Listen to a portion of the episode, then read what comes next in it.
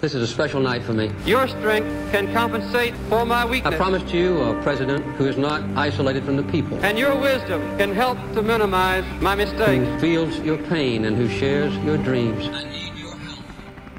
Essere un fervente cristiano battista praticante ed essere disposto anche a traslare la tua morale ed etica personale in un'agenda di governo coerentemente eh, non è un'impresa facile, e soprattutto se eh, sei il presidente degli Stati Uniti d'America. Se a questo aggiungi il fatto che eh, il titolo esecutivo del tuo eh, programma eh, per la politica estera è salvaguardia e tutela dei diritti umani, e la tua etica personale ti impedisce di compiere atti giurisdicamente controversi in stati sovrani, anche quando questi stati violano i diritti umani, beh, siamo freschi. Allora, anche eh, se non è, insomma, il tema dell'episodio di oggi, è importante puntualizzare che fino a dicembre eh, del 1979 l'agenda Carter nei confronti de- del- dell'Unione Sovietica ehm, in qualche modo tese a seguire una strada di distensione un po' sulla falsariga delle due precedenti amministrazioni Nixon e Nixon Ford. Eh, insomma, sapientemente sappiamo orchestrate in tema di politica estera almeno da eh, Harry Kissinger. Ehm, ciò che invece né Carter né il segretario di Stato Vance e né il eh, capo, il mm, consigliere alla sicurezza nazionale Brzezinski ripresero invece dal progetto di Kissinger fu la politica nei confronti dei vicini del sud dell'America Latina. L'America's Backyard, cosiddetta, quindi il praticello, il, il, mm, sì, il cortile, il prato dietro, dietro casa, un po' di tutti i precedenti presidenti americani, almeno fin dai tempi di Monroe, anzi, mh, probabilmente anche da prima. Eh, nell'intervista preelettorale, sempre quella di Playboy del 76, eh, Carter, oltre ad aver dichiarato senza ripensamenti che effettivamente la CIA era coinvolta nell'affare che portò al potere Pinochet, a discapito del democraticamente eletto Allende in, Cila- in Cile, ehm, rassicurò l'intervistatore e gli americani, USA e non solo, che queste cose non sarebbero mai più successe, o almeno non, non le avrebbe più fatte lui in quanto presidente. Ed effettivamente mantenne la parola.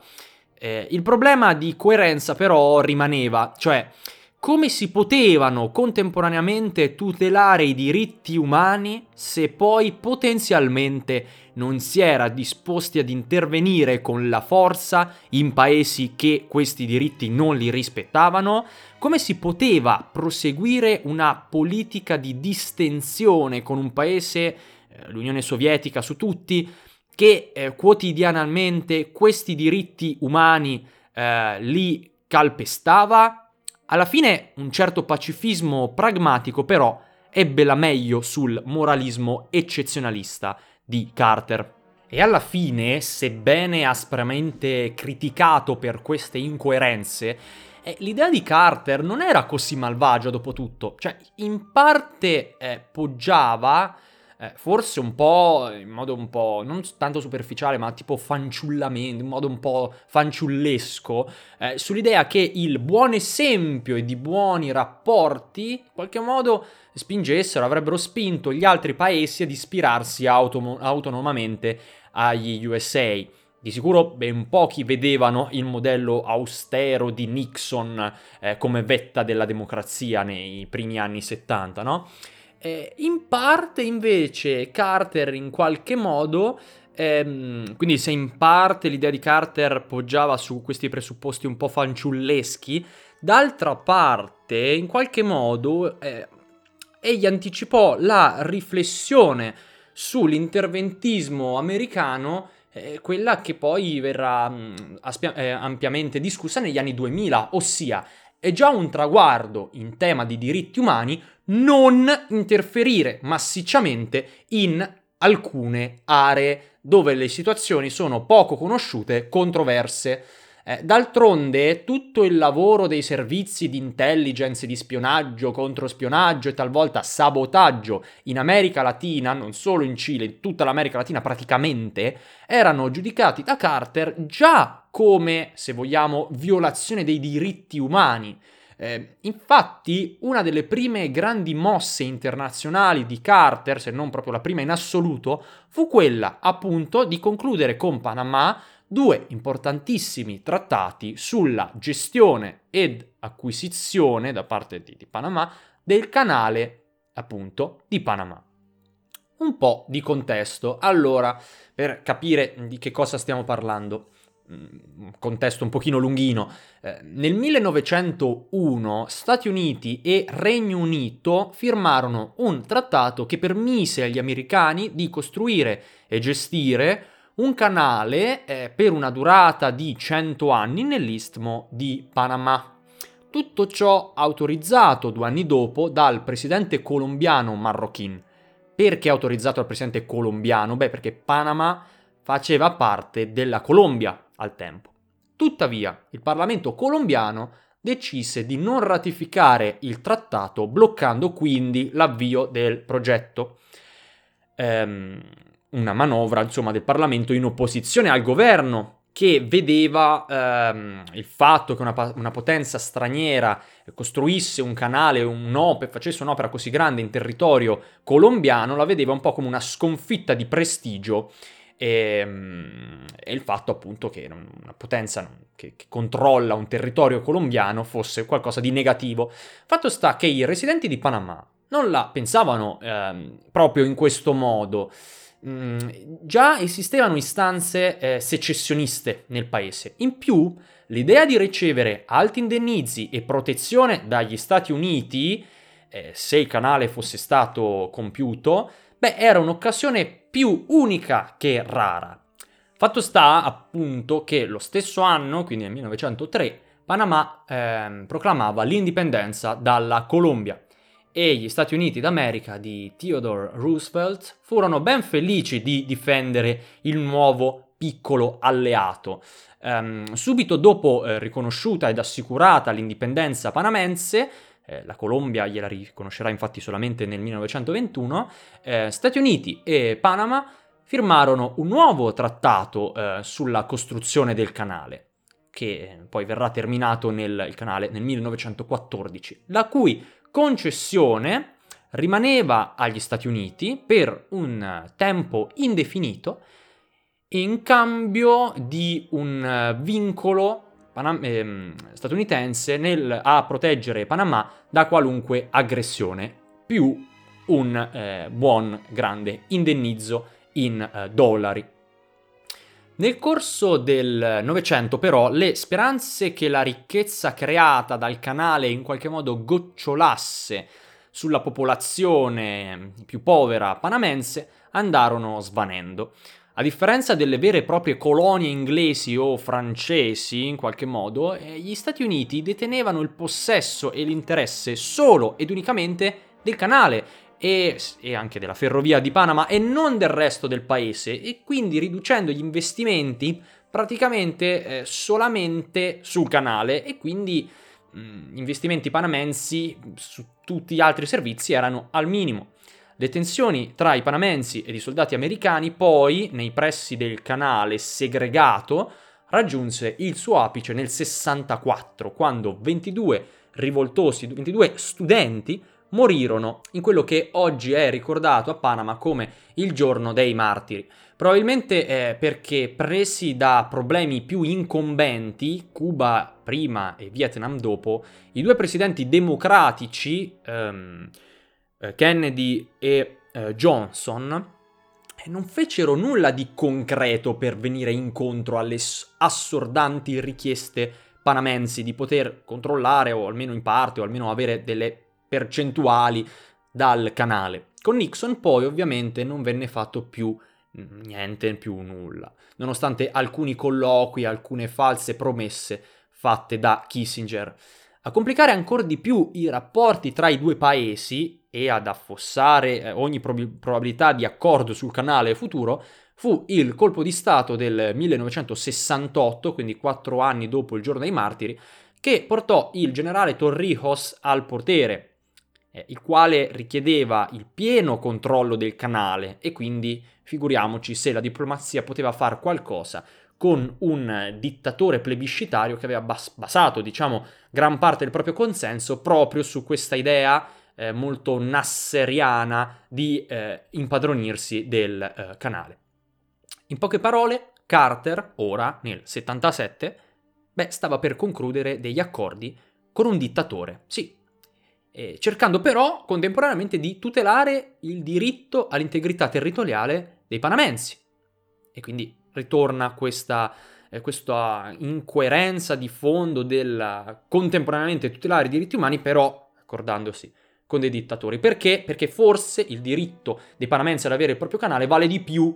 dell'ingiustizia boh, di stare sotto un dittatore che però è plebiscitario, perché si è deciso, magari qualcuno ha deciso che i valori statunitensi ameri- eh, democratici americani sono eh, indispensabili ovunque, chi lo sa. In ogni caso, i repubblicani ovviamente si accanirono con il presidente, con Carter, ma uh, la differenza sostanziale di visione del mondo tra la maggioranza eh, democratica e l'opposizione repubblicana stava proprio qui. Cioè, per i repubblicani Carter vo- eh, voleva cedere il canale, il nostro canale, il canale americano, ad un dittatore, mentre per i democratici, Carter in primis, beh, mh, mm, si voleva cedere il canale non a un dittatore, ma ai panamensi, cioè a un popolo, a una nazione.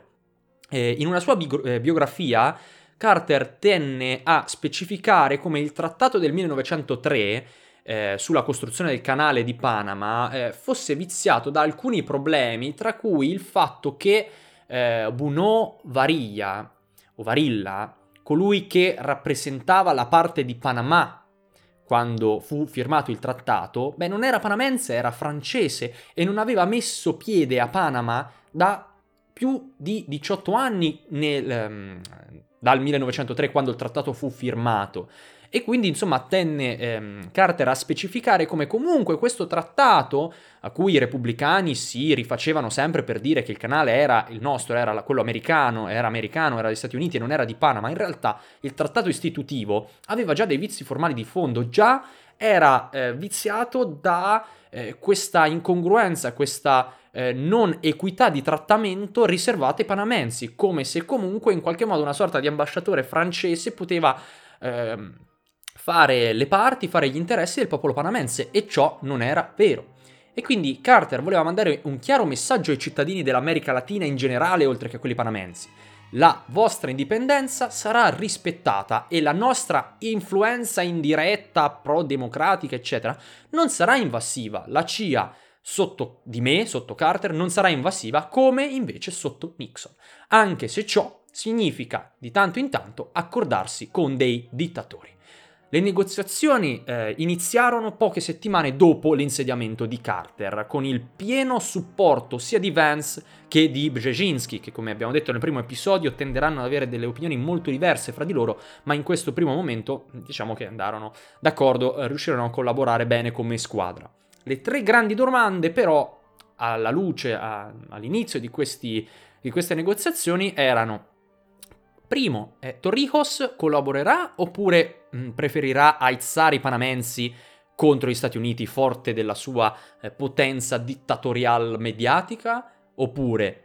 eh, a quali condizioni il canale eh, diventerà, eh, diverrà semmai panamense? Ed infine, gli Stati Uniti continueranno a preservare la neutralità del canale, a permettere a tutte le navi di, di, di attraversarlo o no? E se sì, inizieranno ad, interferi- interferire nelle questioni di politica interna, come era eh, successo in altri paesi latini strategici e non, perché è ovvio che se tu sei tenuto a preservare la neutralità del canale, a tutelare anche magari Panama dalle ingerenze di altri stati, in qualche modo diventa quasi inevitabile che il tuo peso, la tua presenza avrà una certa influenza in materia di politica interna del paese di Panama. Quindi che fare? Beh, dopo un periodo di insuccessi diplomatici dovuti in buona parte ad un super diffidente Torrijos, a metà marzo degli, dello stesso anno gli USA suggerirono eh, una soluzione a due trattati distinti. Uno sulle modalità e tempistiche di cessione della sovranità del canale e l'altro, il secondo trattato, sul diritto degli Stati Uniti ehm, di mantenere la neutralità del canale. Infatti il canale è troppo importante, eh, era troppo importante per rischiare una Suez 2.0, quindi con un dittatore che eh, può decidere o non decidere autonomamente di bloccare l'accesso di alcune navi, di alcuni stati, così per capriccio. E quindi mh, mm, Torrijos cercò anche di reclamare un alto indennizzo per le ingiustizie del passato, che però verrà eh, contrattato e ridimensionato dall'amministrazione Carter negli accordi. Quindi, il 7 settembre del 1979, Carter e Torrijos firmarono i due omonimi trattati, trattati Torrijos-Carter, che avrebbero progressivamente passato gli oneri e gli onori, la responsabilità, la, la gestione, eccetera, eccetera, del canale a Panama, il canale di Panama a Panama, entro la fine del millennio, quindi in circa 23 anni, dal 77 al 2000, al primo gennaio del 2000. Dopo un periodo di collaborazione e appunto progressiva cogestione e eh, cessione delle responsabilità, degli oneri, eccetera. Inoltre, eh, gli Stati Uniti si impegnavano a difendere la neutralità, secondo trattato, del canale, mantenendo il diritto inalienabile eh, a poter attraccare e o far passare proprie navi da guerra. Il trattato, inizialmente fortemente osteggiato dall'opinione pubblica eh, e dal governatore, soprattutto dal governatore della California e futuro presidente Ronald Reagan, verrà comunque ratificato dal Senato anche perché eh, era ampiamente democratico, no? ci ricordiamo i due terzi dei senatori erano democratici, almeno fino alle elezioni midterms del 78. E anche l'opinione pubblica, da che era molto ostile alle decisioni di Carter praticamente tre quarti abbondanti dell'opinione pubblica non era d'accordo su, eh, con la cessione del canale ad un dittatore, nel corso degli anni, dei successivi due o tre anni, gli indici di gradimento verso questa importante politica, questi importanti trattati, tesero a salire fino a un 50-50. E mm, a Panama eh, verrà ugualmente ratificato, eh, confermato il, i due trattati, eh, dopo un plebiscito eh, popolare, un referendum, diciamo, indetto dallo stesso Torrijos. Che, che se ne dica, a mio avviso, quindi qui subentra, eh, subentra la mia opinione personale, questo fu una grandissima vittoria dell'amministrazione Carter, forse uno dei pochi periodi luminosi della politica estera americana in America Latina. Io ci tengo particolarmente tanto a questa faccenda, infatti ci ho dedicato un podcast, un episodio apposta proprio perché sono cittadino panamense. Ma in ogni caso se dovessi pensare al presidente degli Stati Uniti d'America del Novecento che più si è comportato in maniera onesta, rispettosa, cercando il più possibile di accordarsi con paesi dell'America Latina senza far sentire eccessivamente il peso della propria superiorità contrattuale nei confronti di questi paesi, beh, quello probabilmente è Carter, una persona che davanti a tutti aveva per primo, chiaro, chiaramente, denunciato le Banana Republics e l'intervento dell'intelligence amer- americana negli affari dei vari stati latini. Nel prossimo episodio parleremo di un'altra politica controversa di Carter, sempre si parla di diritti umani versus accordi con dittatori, questa volta ci spostiamo in Nicaragua. Eh, anche in questo caso le politiche di Carter verranno fortemente criticate, soprattutto dai repubblicani che lo accuseranno appunto di, eh, di, di, di contrattare con eh, dittatori e di non difendere la, il continente americano dal comunismo, ma come vedremo anche in questo caso con il Nicaragua i successi diplomatici ci saranno, la questione è un po' più controversa di quella panamense, però insomma aspettate un giorno e ne saprete sicuramente meglio. E quindi see you in the next episode and God bless America.